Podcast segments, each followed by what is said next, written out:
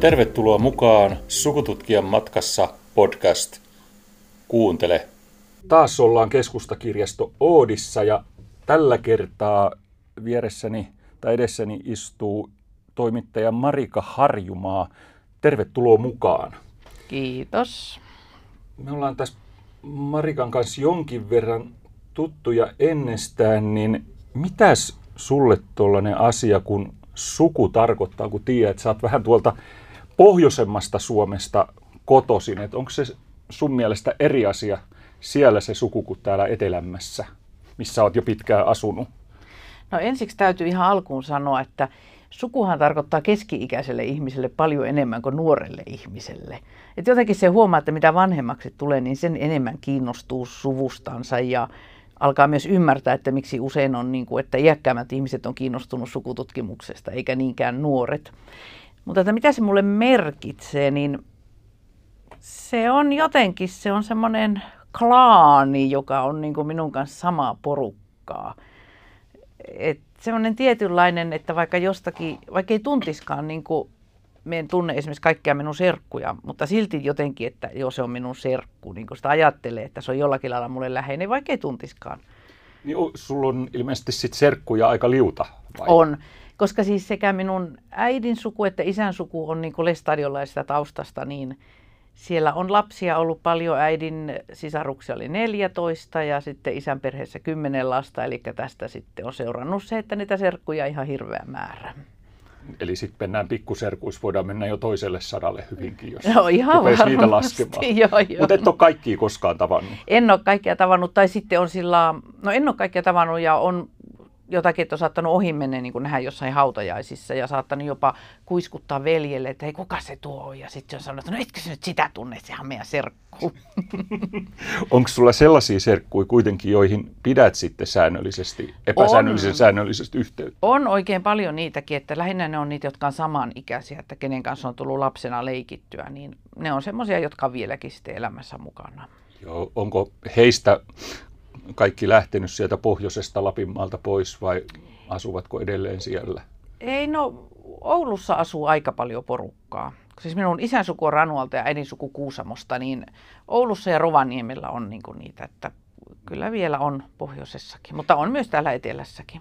No miten sä itse koet, että onko tämä Helsinki sun kotipaikka tai pääkaupunkiseutu vai onko se se vaikka Kuusamo tai Ranua? Se, no, se, missä sä oot lapsuuden viettänyt? No eikö mun lapsuuden sitten itse viettänyt Ylitorniolla ja se on edelleen niin se minun jotenkin se identiteetti, että mä olen ylitorniolainen ja lappilainen. Ja olen asunut täällä Helsingissä jo 25 vuotta ja oikein hyvin viihtynyt ja tykkään asua täällä, mutta kyllä se edelleen on se semmoinen joku pohjoisen identiteetti. Ja joskus saattaa olla sillä että kun joku tuttu sukunimi tulee vastaan, mistä tietää, että se on vaikka Torniojokilaaksolainen, niin on heti pakko kysyä, että mistä sä olet pois, eli mistä sä olet kotoisin. Niin että... toi, toi, mikä on ylitornio-identiteetti? Mistä se koostuu? Osaako sellaista määritellä? No se on semmoinen Torniojokilaaksolainen identiteetti, että ollaan tota, vähän niin kuin erilaisia, ehkä vähän parempia kuin tavalliset lappilaiset, kun ollaan siinä kuitenkin siinä kansainvälisesti Ruotsin rajalla. Ja oh. on paljon niitä semmoisia erityispiirteitä, mitä siihen liittyy, nimenomaan tämän Ruotsin takia. Joo. No oliko, se jonkin, oliko sellaista kulttuurisokkia aikoinaan, kun sä nuorempana tulit tänne pääkaup- pääkaupunkiin, ilmeisesti työn perässä lähinnä. Niin, niin mutta tu- ensin opiskelin Tampereella joo, kuitenkin just, monta vuotta, joo. Joo, niin oliko siinä mitään tällaista, niin kuin, että mitä tämä nyt on, millaisia nämä tamperelaiset on tai millaisia nämä stadilaiset on, että oli, vaikuttiko ne edes samalta kansalta, huomasitko Ää, mitään? No semmoisen on huomannut, että pohjoisessahan ihmiset paljon tuota, niin kuin helpommin juttelee toisilleen, niin kuin ehkä tuolla Itä-Suomessakin, ainakin sen verran, mitä olen käynyt tuolla Joensuun suunnalla, niin on semmoista spontaanimpaa juttelua. Ja pohjoisessa myös saatetaan paljon herkemmin kysyä niin kuin semmoisia henkilökohtaisia kysymyksiä, että Jaana, oletko siellä naimisissa, onko sulla lapsia? Ihan niin kuin tyyliin, että ensimmäinen viiden minuutti, ensimmäisen viiden minuutin aikana kysytään tämmöistä näin, kun täällähän taas vältellään kaikkea, että ei kysytä, että mikä sä olet ammatilta tai onko sulla lapsia tai tämmöisiä. Niin tällaista ehkä vähän jopa ulko, ulkokultaista, voisiko niin, sanoa Tai välillä, semmoista tai... jotenkin, että ei mennä sen toisen reviirille ja pohjoisessa se on paljon niin kuin semmoista suorempaa. Mm, just, just. Ja rennompaa. Ja kummasta sä itse tykkäät? Vai onko no, keskiväli parempi? Eh, no kyllä mistä pohjoisen meiningistä tykkään enemmän, mutta sitten kun olen ollut täällä niin pitkä aikaa, niin minustakin on tullut sitten semmoinen varovainen, että, oh. että jos vaikka joskus sattuu alkaa jossakin juttelemaan jonkun tuntemattoman kanssa, niin en ala kyselemään siltä, että mihin sä olet menosta tai mistä sä olet tulossa. Ja... Eikö, oliko se, että mistä olet pois? Eli... Mistä olet pois, että mistä Eli olet kotoisin. Eli niin. niin lähtenyt pois. Niin Niitä mistä olet kotoisin. Niin kuin, että voidaan sanoa ihan vaikka joku edelleen asuisi ylitorniolla, että oliko se pois ylitorniolta. No voisitko sä mm. vielä kuvitella, että sä vaikka nyt sitten eläkepäivillä muuttaisit ylitornio, kun työ, työura on ohi? Vai, no, vai oliko se sitten... No mä olen monesti sitä miettinyt, niin ehkä se on sieltä on niin paljon lähtenyt pois kuitenkin kaikkia niin kuin minun ystäviä ja, ja, että, ja minä en ole siellä kuitenkaan ollut monen kymmenen vuoteen, niin se ei enää ole sillä lailla tuttu. Mm. Niin en tiedä, osaisinko enää asettua, mutta ehkä Tornio on sitten, kun se on kuitenkin vähän isompi paikka. Niin ja Torniohan on ikivanha, todella kansainvälinen paik- no paikka. No niinhän se on. no mites tota, mä kyselen nyt henkilökohtaisesti, sä oot tällä hetkellä Yleisradiolla toimittajana, mitä toimittaja tekee, mitä se toimittelee siellä, että jos Olitko tänään esimerkiksi töissä, niin mitä, mitä toimittelit tänään? no, minä olen oikein siinä perus uutistoiminnan parissa, eli teen semmoista lyhyttä pätkää verkkoon. Eli jos jotakin tapahtuu, niin sitten me olen se, joka tekee sen ensimmäisen muutamat rivit verkkoon ja sitten joku fiksumpi jatkaa siitä sitten ja tekee pitemmän jutun. Aa, eli nimenomaan, net, nimenomaan nettisivulle siis. Joo, siis Joo. saatan joskus tehdä, on semmoisiakin vuoroja, että saatan tehdä radionkin jotakin, mutta enimmäkseen se on sitä, se on flashdiski on se paikka, missä me on töissä, niin että tehdään sitä nopeaa uutisointia, flashia oikein. Niin. No onko, onko Suomessa tota toimittajasukuja? Oletko koskaan miettinyt? No tota, onhan niitäkin jonkun verran, mutta yksi mikä on jännä piirre, niin on, että opettajat ja toimittajat on niin kuin, että suvussa on niitä ihan kauheasti. Esimerkiksi minun molemmat vanhemmat oli opettajia. Ja tuota niin, ihan hirveän monen toimittajan vanhemmat on opettajia. Tai sitten saattaa olla, että sisarukset on opettajia. Että ne jotenkin kulkee käsikäissä nämä kaksi Ootko, ootko analysoinut, että mikä No molemmissa halutaan niin kuin, tavallaan opettaa ja antaa tietoa toiselle. Että ne on samal, samanlaisia semmoisia tiedon välitysammattia tietyllä lailla. Ja toimittajakin aina niin luulee tietämänsä kaiken paremmin kuin muut, niin se on vähän semmoinen opettaja, mainehahmo siinä sitten. onko, onko sitten toimittajalla, että et jos sul, onko se vaikeaa sellainen, että jos sä joudut raportoimaan, kirjoittaa juttua sellaisista aiheista, mistä sä olet esimerkiksi niin kuin ihan totaalisen vaikka eri mieltä, niin onko se vaikeaa henkisesti no on, silloin, silloin täytyy jäävätä itseensä. Esimerkiksi minä en itse kirjoita turkistarhauksesta, paitsi jotain ihan perusuutisjuttuja, mutta en missään nimessä voisi tehdä mitään isompaa juttua turkistarhauksesta, koska olen niin paljon sitä vastaan, enkä halua myöskään piilotella sitä omaa kantaa. Niin, ja kuitenkin eikö Yleisradio tai toimittajan velvollisuus olisi sitten olla tavallaan tasapuolinen? Olisi, olisi ja meillähän on tavalla. myös oikeus niin kieltäytyä eettisistä syistä niin olen ajatellut, että tämä on semmoinen eettinen syy, mutta hirveän harvoin nyt mitään tulee edes vastaan, että tarvitsisi kirjoittaa niin, mm. niin kuin mitään muuta kuin semmoisen perusuutisen, vaikka ni, nyt niitä minkkitarhoja, kun siellä piti niitä lopettaa niitä minkkejä, niin sehän on ihan semmoinen uutinen vaan, että eihän siinä nyt voikaan edes mikään kanta näkyä mihinkään. Niin. Mikä, tota, millaiset uutiset saa sut iloiseksi? Jaa, no kaikki... Suomessa ollaan aina vähän sellaisia perusnegatiivisia, no, jos kysytäänkin näin päin. Päivän mikä pörrö. Päivän, mikä ihme on päivän, päivän pörrö? pörrö. Nyt varsinkin kun on ollut tuota, niin paljon tätä sotaa ja kaikkea muuta ikävää, niin tota, me ollaan tajuttu, että on niin paljon ikäviä uutisia, että sinne sekaan pitää saada jotakin niin kuin kivaa ja sulosta, eli päivän pörrö. Ja se on useimmiten sitten tuota, niin joku eläin tai voi joku muu luontoaihe olla, joku semmoinen vähän iloisempi. Viime vai toissa viikolla just tuota, niin meillä tuli sometoimittaja kysymään, kun nehän tietenkin paljon haluaa nimenomaan näitä päivän pörriä laittaa sinne someen, niin tuli kysymään, että kun tuolta Itä-Suomesta on löydetty semmoinen simpukka, että menisikö se päivän pörröstä.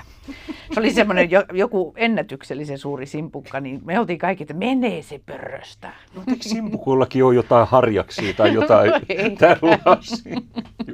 Mutta ilmeisesti, ilmeisesti sitten sä et ainakaan siinä tapauksessa ole päivän pörröä vastaan, jos se on koira. En missään nimessä. Onko koirauutiset ihania? On koirauutiset. Tänäänkin oli itse asiassa parikin koirauutista. Eli näitä palkittuja, näitä rajakoiria ja tuota, mitä siinä muita oli, tullikoiria ja semmoisia. Ja sitten oli erikseen vielä lisäjuttu kuusamolaisesta palkitusta rajakoirasta, eli jäbästä. Aa, no mistä tämä koirainnostus sulla on alkanut, kun muistelisin, että sä tykkäät hoitaa koiria, siis muiden ihmisten koiria. Niin, no okei, en tiedä, mä oon aina tykännyt koirista. No onko aina. sulla itsellä koira? Ei, mutta mulla on tänäkin päivänä tulossa yksi saksanpaimenkoira hoitoon. Aa, just. Mm. Mitäs hänen kanssa tehdään? Vai onko se no. se? Onko, voiko, elä, voiko koira olla se vai onko hän hän? No kun ehkä, sä olet toimittaja. ehkä se on se kuitenkin, mutta kyllähän moni ihminenkin on se. Monestihan me puhutaan, että mm. no mitä se siihen sanoo. Niin, niin aivan. Niin. Ei se ole sen, sen kummempaa. Mutta sä et ole sitä omaa tota, hauvelia sitten löytänyt. No eikö me ole niin patalaiska kuitenkin, että jos joka aamu pitäisi lähteä aamulla ennen töihin menoa viemään koiraa niin. ulos tai myöhään illalla, niin me jaksaisi. Mutta silloin tällöin niin se on tosi kiva, että vaikka viikonlopun ajan koiraa. Niin, niin voi itse määritellä niin kuin sen, sen ajankohdan, niin. milloin ollaan. Mm. No tuota, mä nyt palaan vielä siihen sun ammattiin, että miltä se tuntuu työskennellä tuollaisessa suuressa organisaatiossa, kun harvoin, harvoin niin kuin kuulee tällaisen, voisi nyt kaikella kunnioituksella sanoa niin kuin rivityöntekijän mielipidettä, että miltä se näyttäytyy, kun meillä on varmaan aika monella käsitys, että Yle on sellainen niin kuin aika kasvoton mammutti, mammutti mistä Joo. ei oikein niin kuin ota selvää, niin miltä se siellä talon sisältäpäin näyttää? No se, missä me on töissä, niin sehän on sitä uutistoiminnan ydintä. Eli se minun työpiste on semmoinen, jossa on aina joku, jopa yölläkin. Ja se on myös varmaan niitä viimeisiä, että jos tuota, nykyinen, nykyhallitus tai mikä parlamentaarinen työryhmä karsii meidän rahoja, niin meiltä ne lähtee viimeisenä, koska me ollaan se todellakin se ainoa, joka on siellä niin kuin yöt ja päivät. Mutta se siis näyttäytyy semmoisena, että kone toimii kuin rasvattu. Jos jotakin tapahtuu, niin siinä on hirvittävän selvät ne roolit ja työnjohto on selvää. Kaikki tietää siinä, mitä tehdään. Mutta sittenhän on semmoisia suuria uutistapahtumia, niin jos ajattelee tuota itärajaa, niin siihen sitten kun aluetoimitukset tulee mukaan ja siellä on omat ihmisensä ja omat pomosensa ja noin, niin sittenhän se on paljon hajanaisempaa sitten. Mutta sanotaanko, että jos on ihan semmoinen joku sanotaan vaikka puhdas onnettomuus vaikka Helsingissä, pommi eduskuntatalossa, niin se, siihen on erittäin erittäin selvät sävelet siinä meidän työpisteessä, että miten tästä lähdetään eteenpäin, Just. kuka tekee ja mitä. Ja silloin ei niin kuin esimerkiksi titteleillä on niin katsota niin hirveästi ilmeisesti, että um, kun jokaisella on se oma roolinsa. Jokaisella on oma roolinsa, mutta toisaalta toimituksissa kaikissa, mutta varsinkin uutistoimituksissa, niin on kuitenkin se, aina se ihan selvä, että kuka on kenenkin esimies, koska se esimies päättää ja sillä on se vastuu. Mm-hmm. Mikä on sinänsä hyvä, että jos mulla on joku, että teenkö niin tai näin, mm-hmm. niin se esimies sanoo, että teen näin. Ja sitten se on tavallaan multa se vastuu pois, että jos tulee jälkipuheita, niin me voisi sitten tästä esimiestä. Niin, eli hänen kautta menee sitten, meneekö ihan kaikki vai siis tällaiset, missä voi olla jotain niin kuin kiikun kaaku? Niin, jos voi olla kiikun kaaku, mutta siis tosi paljonhan semmoisia asioita, varmaan 90 prosenttisesti, mitkä me teen ihan omin päin. Mm. Tai 80 prosenttisesti, mutta että jos on semmoisia tiukkoja tilanteita ja paljonhan eettisiä kysymyksiä, jos kuvataan turvapaikanhakijoita rajalla, niin saako niiden kasvoja näyttää? Mm Ehkä ei voi, koska siellä voi oikeasti olla poliittisia pakolaisia tämmöisiä, että ne on vaarassa, jos niiden kasvot näkyy. Niin, se usein unohtuu. Että, tai eilen mm. taisi olla radiossa joku poliitikko taisi sanoa, että he ovat myös ihmisiä. No niin. on, tai ei, ei se ollut olisi poliitikko, oli joku EU-parlamentista, olisiko ollut Sirpa Pietikäinen, että että täytyy muistaa, että he on pelinappuloita. Niin on pelinappuloita ja sitten siellä joukossa on myös lapsia ja meillä on hirveän tiukat niin kuin, säännöt, että miten me kuvataan lapsia, niin samahan pitää ehdottomasti päteä myös näihin turvapaikanhakijoihin. Mm.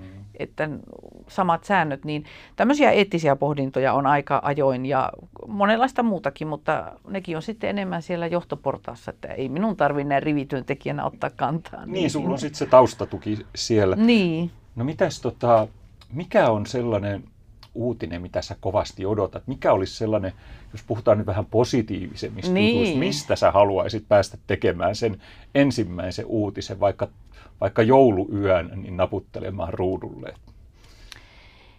Kyllähän se olisi joku tämmöinen Sanna Marinin uusi avioliitto. Oi, Mm. oi. Tämmöinen joku, tai että jollekin tulisi yllätysvauva. Ehkä joku semmoinen. Joku semmoinen iloinen asia, mutta kuitenkin, että siinä olisi hyvin merkitykselliset henkilöt ja että sen pääsisi tekemään ensimmäisenä, koska meillä on hirveän tärkeää, että me voidaan skuupata, eli voittaa kilpailijat ja kirjoittaa aiheesta ensimmäisenä. Ollaanko, esimerkiksi sinun henkilökohtaisesti suoraan yhteyksissä vai tuleeko ne kaikki jonkun tällaisen yhteydenottopoolin tai jonkun vastaavan kautta? Siis tällaiset, niin kuin vaikka jos mä haluaisin antaa vinkin jostain. Joo, siis ihanhan minun sähköpostiosoite on marika.harjumaet.yle.fi ja tulee aika ajoin jotakin, useimmiten tulee ihan kivaa, joskus saattaa tulla jotakin niin kuin arvostelua jostain aiheesta, mutta mulla on semmoinen periaate, että me vastaan kaikille, ellei se sitten ole ihan vaan pelkkää huorittelua se viesti, mutta kaikille vastaan aina. Ja monesti sitä saattaa syntyä joku kiva keskustelukin sitten, päätetään hyvässä hengessä, mutta ei sitä kauhean usein tule, sanotaanko, että ehkä kaksi-kolme kertaa kuussa tulee joku sähköpostiin palaute. Ja jotkut antaa myös uutisvinkkejä kyllä. Toisaaltahan se tarkoittaa, että se juttu on sitten herättänyt tunteita. Joo, joo. Ja siis minusta on kivakin, että tulee palautetta. Koska sitten joskus voi kirjoittaa myös jotain höhlää, niin kuin, mikäs tämä oli just tämmöinen päivän pörrö-aihe, johon me laitoin, että on syntynyt uusi naaraspingviinin poikanen. Naaraspingvi- Naaraspingviini. No niin, Niin, just joo. niin sitten lähetti joku palautetta, että ei semmoista lajia ole kuin naaraspingviini. Joku biologiopettaja. niin, ja, ja niin, mä olin hyvin kiitollinen siitä, että sitten sain korjata se, eikä se jäänyt se naaraspingviinin poikanen elämään sinne. Tota, joo. No koetko sä, ei, ei ole pakko vastata, mutta koetko sä, että yleensä niin olisi tärkeää säilyttää se nykyinen asema, kun se nyt on se rahoituksen puolesta vähän niin kuin ollut se lattia? Joo, no, no täytyy sanoa, että minusta siis Yle tarjoaa niin valtavasti kaikkea kaikille ja siellä ajatellaan niin monia ihmisiä, että minusta niin Yle on aivan mahtava laitos. Mutta eihän mulla sitten toisaalta ole niin kuin tietoa kaikesta tuotannosta, mitä siellä on. Että jos joku sanoo, että sieltä pitäisi jotain karsia, niin en tiedä sitten. Joku voi olla sitä Niin, kun mieltä. Eri asiat on eri ihmisillä tärkeitä. Niin. Mutta sitten mä oon myös itse ajatellut, että en me halua katsoa pesäpalloa tai ampumahiihtoa, mm. mutta jos minun äiti haluaa katsoa, niin se on kiva, että hänelle tarjotaan sitä. Tai sunnuntai aamun Jumalan palvelusta, niin et ei se ole niin kuin multa pois, että siellä on semmoinen ohjelma, josta me itse tykkää. Toi oli tosi hyvin sanottu, että se, että jos joku toinen saa jotain, niin sehän ei ole koskaan itseltä pois. Niin, me voin katsoa jotain toista kanavaa tai Mm. areenaa sillä aikaa, kun Tai äiti, pistää äiti jopa telkkari kiinni. Niin. Sellainen radikaali. Mutta sit, sitä nyt ei varmaan toimittaja sitten to, toivo. Ei sitä ei toi, vaan va- kanavan vaihtoa tai areenaan menemistä. Joo. Miten, miten sitten, että jos teetkö säkin sellaista yövuoroa, että sit sä kyttäät jotain kansainvälisiä Reutersia sun muita, että mitä signaaleja No mulla tulee? ei ole tuota yövuoroja, että mulla 12 saakka illalla saattaa mm. kestää myöhäisin ja aamu viideltä alkaa. Ja meillä on erikseen sitten niin kuin ulkomaan toimitus, joka sitten katsoo sitä omaa, että oon siis siellä kotimaan puolella. Just, aivan. No mitäs jos me hei palataan sinne Lapinmaalle vielä, niin, niin Niin. onko sinussa saamelaisjuuria, tiedät? No siis onhan minussa metsäsaamelaista. Jaa. Eli siis Kuusamossa on ollut tämmöinen mielenkiintoinen asia. Siellä on ollut Posiolla ja Kuusamossa näitä metsäsaamelaisia. Ja tuota, sitten jostain syystä on Kuopion seudulta tai Savosta siirretty hirveästi ihmisiä Kuusamoon. En tiedä miksi, joskus 1700-luvulla ehkä. Ja ne on alkanut sitten työntää näitä saamelaisia sieltä pois ja ikään kuin vieneet niiltä elinkeinoa.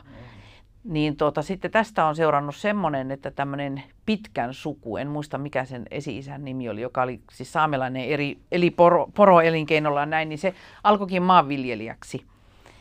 Ja sitten siitä on niin kuin minun äidin suku on, siitä polveutuu siitä herra pitkästä. No huomaako sen sinusta jotenkin tämän saamelaisen perimän? Ei millään tavalla me en edes tiennyt ennen kuin minun serkku kertoi mulle.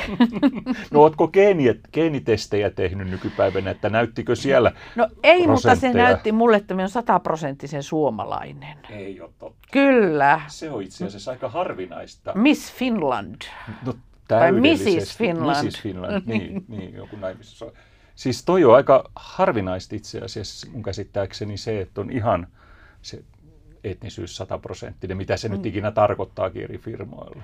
Joo, niin näin on jollakin muullakin vissiin, mutta monellahan on se 1-2 prosenttia sitä inuittia tai jotakin muuta, mutta me olen tosiaan sataprosenttisesti suomalainen. No mitä sä olisit halunnut tai oletit, että siellä olisi ollut muutama prosentti? No, kun minun setä isän puolelta on tehnyt sukututkimusta ja se on sitten tuota, löytänyt, että polveuduttaisiin Klaus Flemingistä ja näin, mm. niin mä ajattelin, että mulla olisi jotain hienoja ruotsalaisia aatelisia juuria, mutta ei näkynyt mitään. Näkyy vain näitä tuota, siitä Pohjois-Pohjanmaalta ja Etelä-Lapista. Niin. No, jos se yhtään lohduttaa, niin voin kertoa, että Klaus Flemingin ruotsin kieltä pidettiin aikoinaan Ruotsin hovissa niin tällaisena junttikielenä, kun hän puhui tällaista Turun saaristossa puhuttiin tällaista hyvin arkaista, hyvin vanhakantasta ruotsia, niin häntä karsastettiin kuulema sen takia, että jos niin. tämä nyt lohduttaa. Joo, joo, no en mie sitten ole sille suku.